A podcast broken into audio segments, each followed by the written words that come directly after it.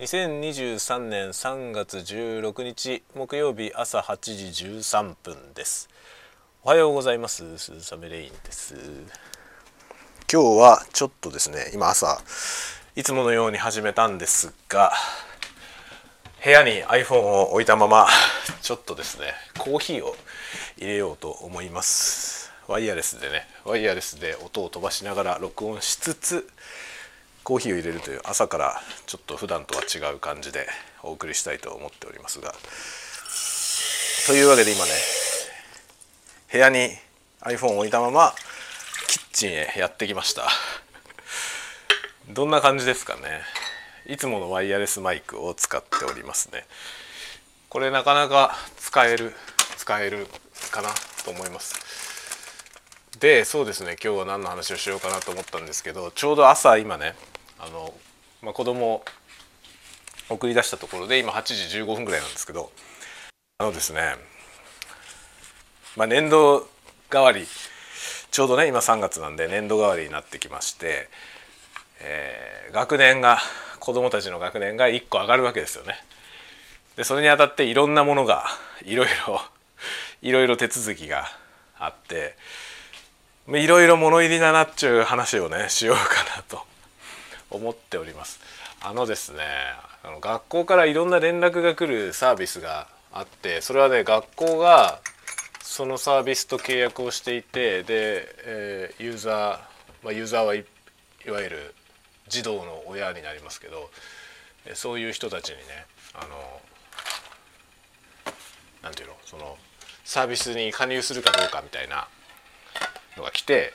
それに加入してもしなくても、まあ、向こうからその重要事項のメールは届くメールアドレスをね登録しておくと向こうからメールが届くみたいなことになってるんですよねだから例えばこの間あの授業参観が先生が体調不良で中止になったというか延期になったんですけどそういう連絡がメールで来るんですよ。でそのメールがその外部のサービスを使って配信するようになってるのね。でその外部サービスにオプション機能がついててでその学校からの連絡事項の、ね、メールを受け取るだけだったら別に無料なんですけどそのオプションに金を払う ようになってるわけよね。でオプションは何ができるかというとオプションを使うとねあの子供が学校に入った時出た時っていうかその通用口ですよね玄関を通過した時にそのタイミングでメールが来るっていう仕組みがあって、まあ、それそれがねオプションで結構な値段を取るわけですよ。で今までもずっと使ってきててどうしようかなと思いつつまたねまあ上の子は今年6年生4月から6年生なんで、まあ、だから、まあ、最後だからいいかっつって その最後だからいいかっていうのは最後だからもう1年ぐらい払ってもいいかっていうことで追加しましたまあ別にねその学校行かないでどっか行っちゃったりするような子じゃないから別に学校のデイリーのタイミングで今出たよとかっていうのが分かんなかったところでどうということはないんですけどね。どうということはないんですけど、まあ、それがね月額400円だったかな。年間5000円ぐらいかかるんですね。で、まあ、兄弟2人で2人分。2人分なんだけど2人目はちょっと割引になるんですよね。でもちょっとしか割引かないわけ。別に2人分ね頼んだら2人目は半額ぐらいでもいいんじゃないのと思うんですけどほんのちょっとしか割り引いてくれないのでなんかね1万円近く今支払いの手続きをして物入りだなと思った次第でございます。物入りですよねいろんなことが。なんか1万円っていうと結構大きいじゃないですか額がね。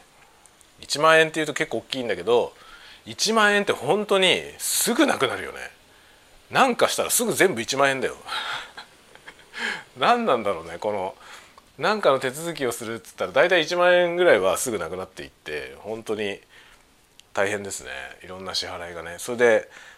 3月4月あたりはそういろんなののね切り替え時期なんですよ。まあ、子どもの教育の何ていうの？あの副教材みたいなやつね。家庭学習支援みたいなそういうやつもいろいろやってるわけですけどそれの契約更新時期でもあるわけですよ。学年が変わるからね。で学年が上がるとさ学年が上がるとその学習の内容がだんだん高度になっていくじゃない。そうするとね教材も高くなるんですよ学年が上がるたびにどんどんどんどん値段が上がってくるよいやもうね本当に本当にね世の中金だなと思いますね何しても金だよね本当にそれでめちゃくちゃお金かかるんだよね。かといってじゃあそういうの一切やらなかったとしてね。やらなかったとしてまあ習い事もしないとかその教材も買わない。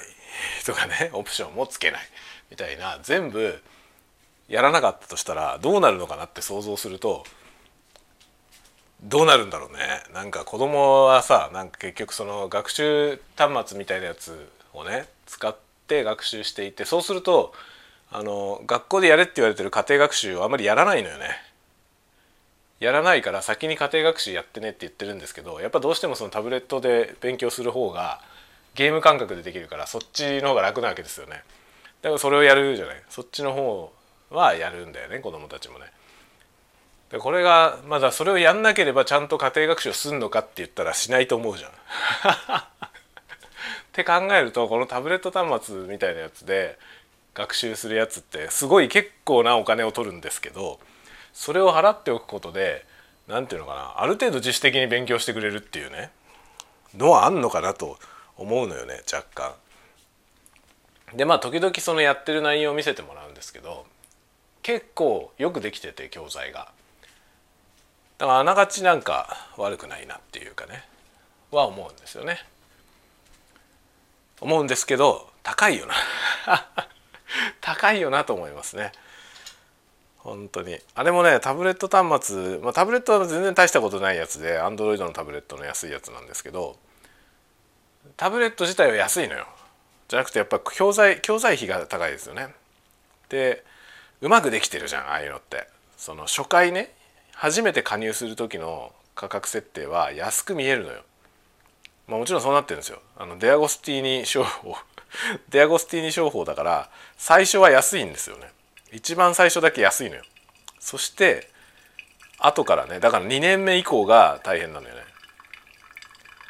でもう上の子は本当に保育園のの時保育園の年長さんの時から始めてもう5年生だからねずっと使ってるんですよ。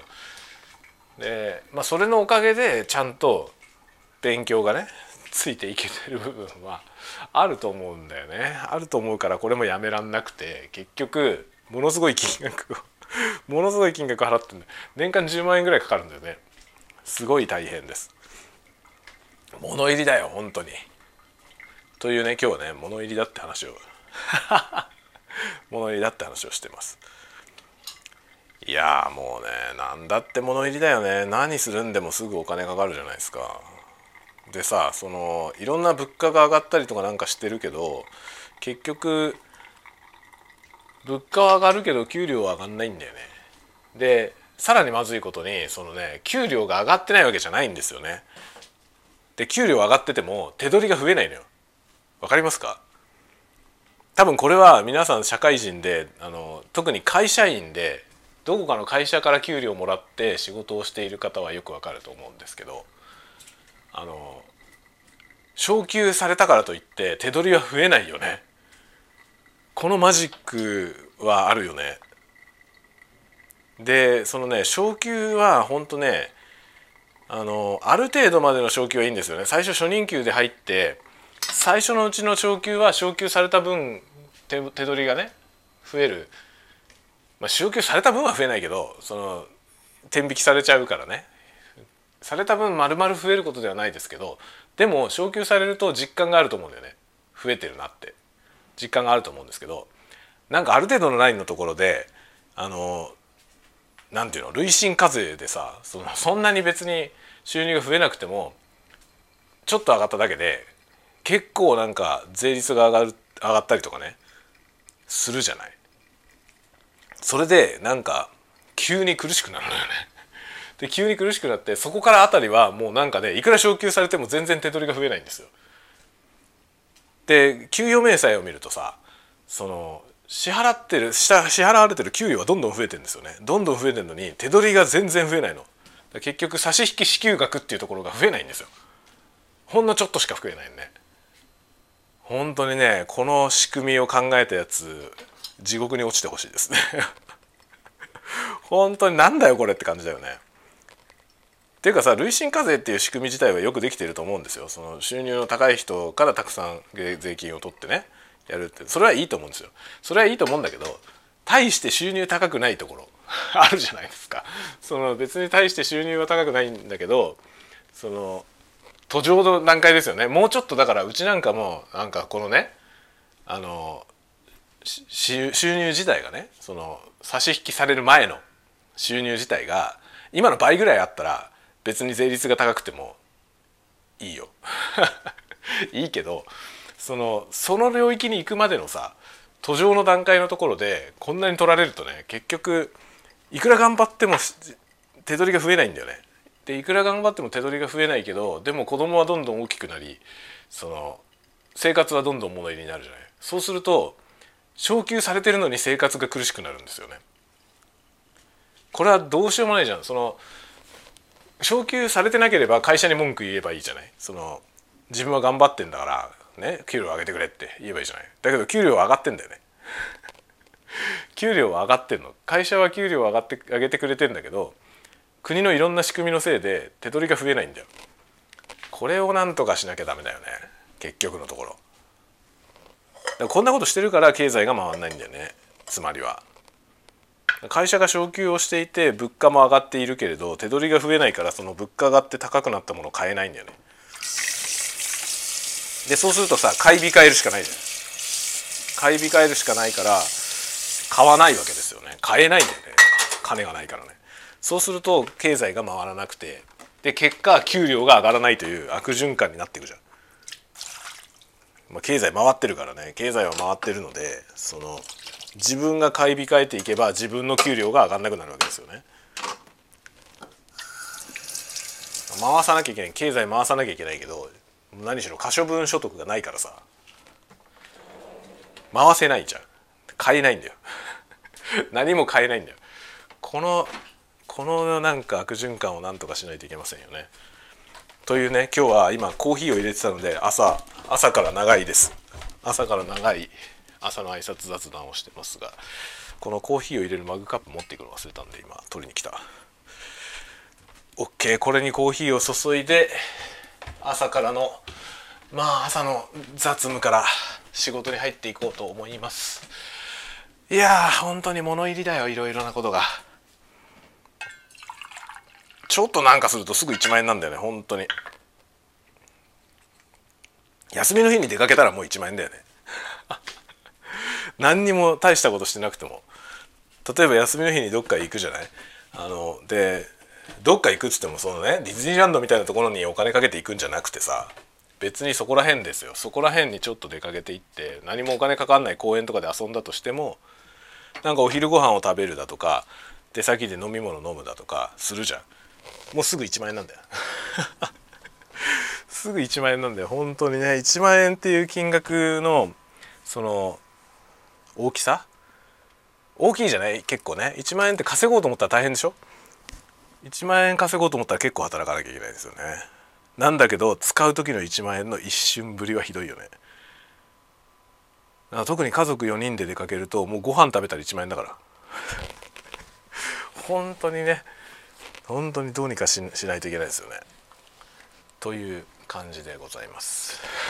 どういう感じか分かんないけど。本当にねなんか庶民に優しくない政治だよね今。と思います。さてではではではまた次のタワゴトークでお会いしましょう。またね